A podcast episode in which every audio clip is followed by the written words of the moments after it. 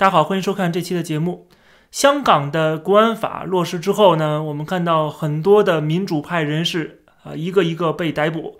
那么最新的消息是有另外的三名学生动员的前成员涉嫌违反国安法被逮捕。那么其中的这个学生动员组织的发起人钟汉林，他当时是准备前往美国的领事馆进行。避难的，准备去申请庇护，因为当时的领事馆还没有开门，所以说他在附近的咖啡馆，在等待这个领事馆开门啊。这个时候被国安人员逮捕了。除他以外，还有另外两个学生动员的前成员，而且他们两个是未成年人啊。他们是去警局进行报道的时候，他们是被逮捕的。当这三名民主派人士被逮捕之后呢，我们看到又有四名的民主派人士呢跑到了领事馆。这个跑。并不是一种形容词，而是他们真的是跑向了美国领事馆的。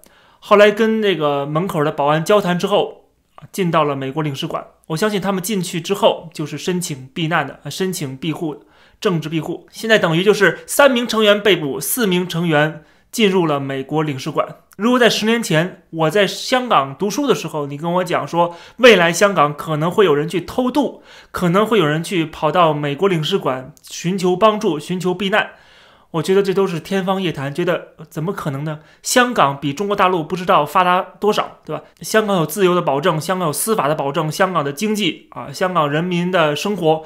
啊，香港的福利，香港的教育，可以说香港是远远比中国大陆先进发达的城市。不仅是在经济上发达，它在思想上，在价值观上面也是更先进的。你十年前告诉我，怎么会沦落成现在这个样子？居然有香港人会去逃难啊，就去这个申请难民，呃，跑到欧洲，跑到这个澳洲，跑到加拿大，跑到甚至去台湾啊，申请这个避难。那个时候你会觉得不可能发生这样的情况。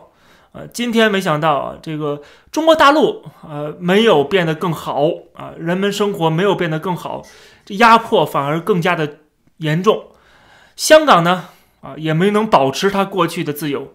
今天我们看到了啊，政治犯层出不穷，居然出现了这么多的政治犯，这就说明了香港的整个的这个舆论环境也好，或者是政治环境也好，变得越来越黑暗。特别是这个国安法啊，我们之前讲过，它是通过法理的方式把政治迫害这种行为变得合法化。这样的话，政府就可以明目张胆的，这个政府指的不光是香港政府哦，它指的是中国共产党，就可以在香港随意的抓人啊，当然是由香港政府配合的，随意的逮捕啊，这个反对共产党的人，或者是他们认为会威胁到共产党的独裁统治的。这些人就可以随意在香港这个一国两制所谓的一国两制的地方进行，呃，这个执法啊，所谓的执法。关于国安法的事情，关于这个里边的条款也好，如何的落实，如何的执行，这个我们过去讲过很多期节目啊，讲的很详细了，我就不再重复了。那么现在有四名香港人跑到了美国领事馆，那么领事馆如何来处理，这就考验了今天美国政府的智慧了。我们知道过去啊，在民主党时代。曾经有过这个王立军潜逃成都领馆，那么王立军本身他是共产党的官员啊，他是共产党的，呃，涉及到了共产党的内部的政治斗争啊，所以说美国没有接纳，但是美国接纳谁呢？接纳了陈光诚，对吧？陈光诚是一个律师，他是因为维权而受到了中国政府的迫害，当时是在家软禁啊，他翻墙出去，最后跑到了美国领事馆。那么最后是中美之间的谈判，放陈光诚去了美国，这是美国作为在道义上面需要支持陈光诚的。那么这次的香港四个年轻人，他们跑到了美国领事馆，美国如何对待呢？美国如何来应对呢？我想有可能是会仿照陈光诚的方式，让他们能够到美国来。那我觉得这个办法可能是最好的办法，但是我们这里边有很多的变数。那这个第一就是美国大选。到底是这个拜登会不会当选？如果拜登当选的话，他会怎么做？他会不会讨好中国？会不会要求美国领事馆拒绝接收这四个人呢？啊，这个应该是个疑问啊。但是这种可能性，我认为是存在，但是不并不大啊。因为当时的陈光诚也是由民主党政府来送到美国来的，所以说，我认为今天中美的关系到了这个田地的话。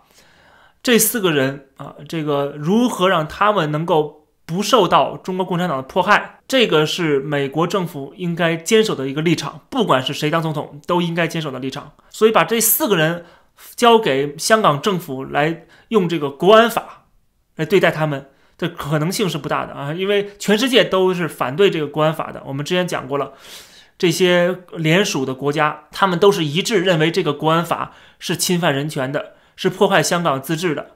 啊，所以说，既然你已经反对这国安法了，就不可能让这些人受到这个国安法的迫害。那么，美国的立场已经摆明了，非常的坚定啊。这样的话，就必须对这四个人负起责任来。所以说，我觉得这四个人逃到了美国领事馆，他们的安全暂时得到了保障啊。美国政府不会轻易的放弃他们，而且解救这四个人本身这个事情，就可以代表美国的一个坚定的立场。那么，当然，从我们过去的一个角度会看的话，这种事情有可能会影响中美关系，啊，也有可能是影响美国跟香港的关系。但问题是，中美关系跟美国、香港关系现在已经差的不能再差了，所以说影响不影响意义并没有那么大了。现在美国国家安全的战略就已经把中国当做对手了，而且现在已经剥夺了香港的呃特殊地位了。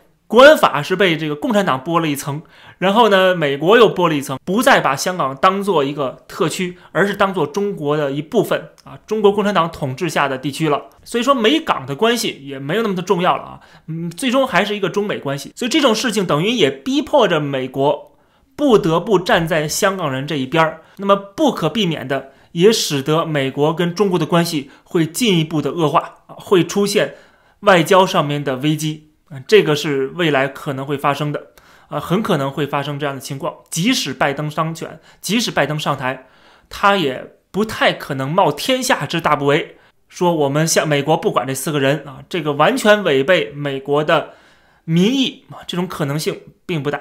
因为香港的问题不光是美国在盯着，全世界都在盯着，全世界都在担忧香港的自由和自治。比如说，最近我看到加拿大的政府也是一样的啊，在这个国会也受到了很大的压力。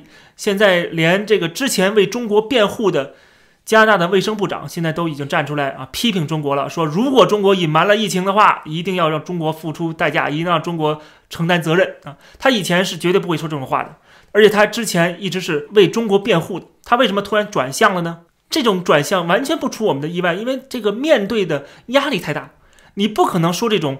让所有加拿大人都愤怒的话，你毕竟是民选官员，对不对？你肯定是要讨好人民的，讨好民意的。全世界的民意现在对中国共产党、对中国的形象都是呃非常非常的印象很差的。在这种情况下，加拿大官员也不可能这个屁股坐这么歪啊。所以说，过去他考虑到呃加拿大跟中国的关系，考虑到呃不愿意得罪中国会影响这个贸易。现在已经不在乎了，呃，很多国家现在已经不太在乎跟中国的贸易了，或者说在逆全球化的过程中，这个国际贸易的吸引力已经没那么大了。所以说这个时候，呃，价值观的重要性、意识形态的重要性啊，国家安全的重要性就开始显现出来了。那么在谈到这些方面的时候，中国当然就是一个敌人，就是整个西方世界的敌人。所以说这四个人的安危，包括那些被抓捕的香港的民主派人士的安危。都是全世界关心的，这个是我们看到的一个越来越乐观的形势。但是香港本地的发生的这种压迫啊，高压统治也是开始越来越严酷的。呃，比如说我们看到最新的消息，就是清华大学的以前的党委成员现在要接任香港大学的副校长了。就在香港时间的二十七号，今天晚上，香港大学校委会通过了委任清华大学工业工程系主任申作军以及。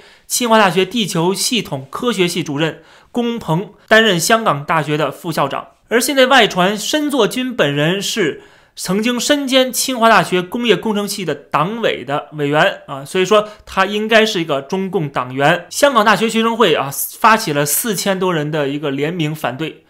那么申作军本人是不是中共党员呢？这个几乎是可以说啊没有什么悬念的。呃，到目前为止，港大都没有澄清这个。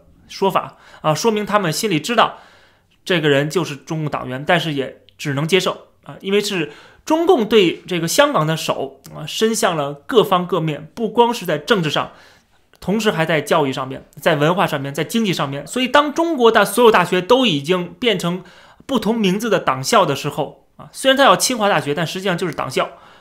呃，所有学校，中国的所有学校，大中小学校都是党校啊，都是由党来控制的啊，呃，控制人民的思想，控制人们学什么，呃，受到什么样的教育，呃，如何的给人们洗脑。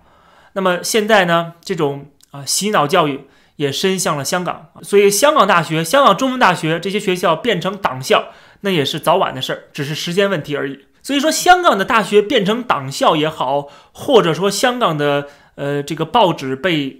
统战也好，或者说香港出现了政治犯，出现了良心犯，然后出现了偷渡的行为，出现了跑到外国领事馆寻求庇护的行为啊！这些曾经在中国大地上不断发生的事情，现在开始在香港上演，这让我们是非常痛心的。在痛心的同时呢，我们看到全世界整个西方自由世界啊，不光是西方啊，这“西方”这个词是永远有误导的，实际上是整个自由世界，就是全世界的这个热爱自由民主的。这些国家、这些人们，他们都会看到香港发生的一切，并且对共产党、对共产党的做法进行抵制和反对。啊，这个风潮现在已经起来了。这是之前我一期节目讲到的啊，就是反共的风潮。所以，共产党跟整个西方欧美世界的碰撞将是不可避免的。我们会继续观察在香港的局势。这期的节目就跟大家先聊到这儿，感谢大家收看，我们下期再见。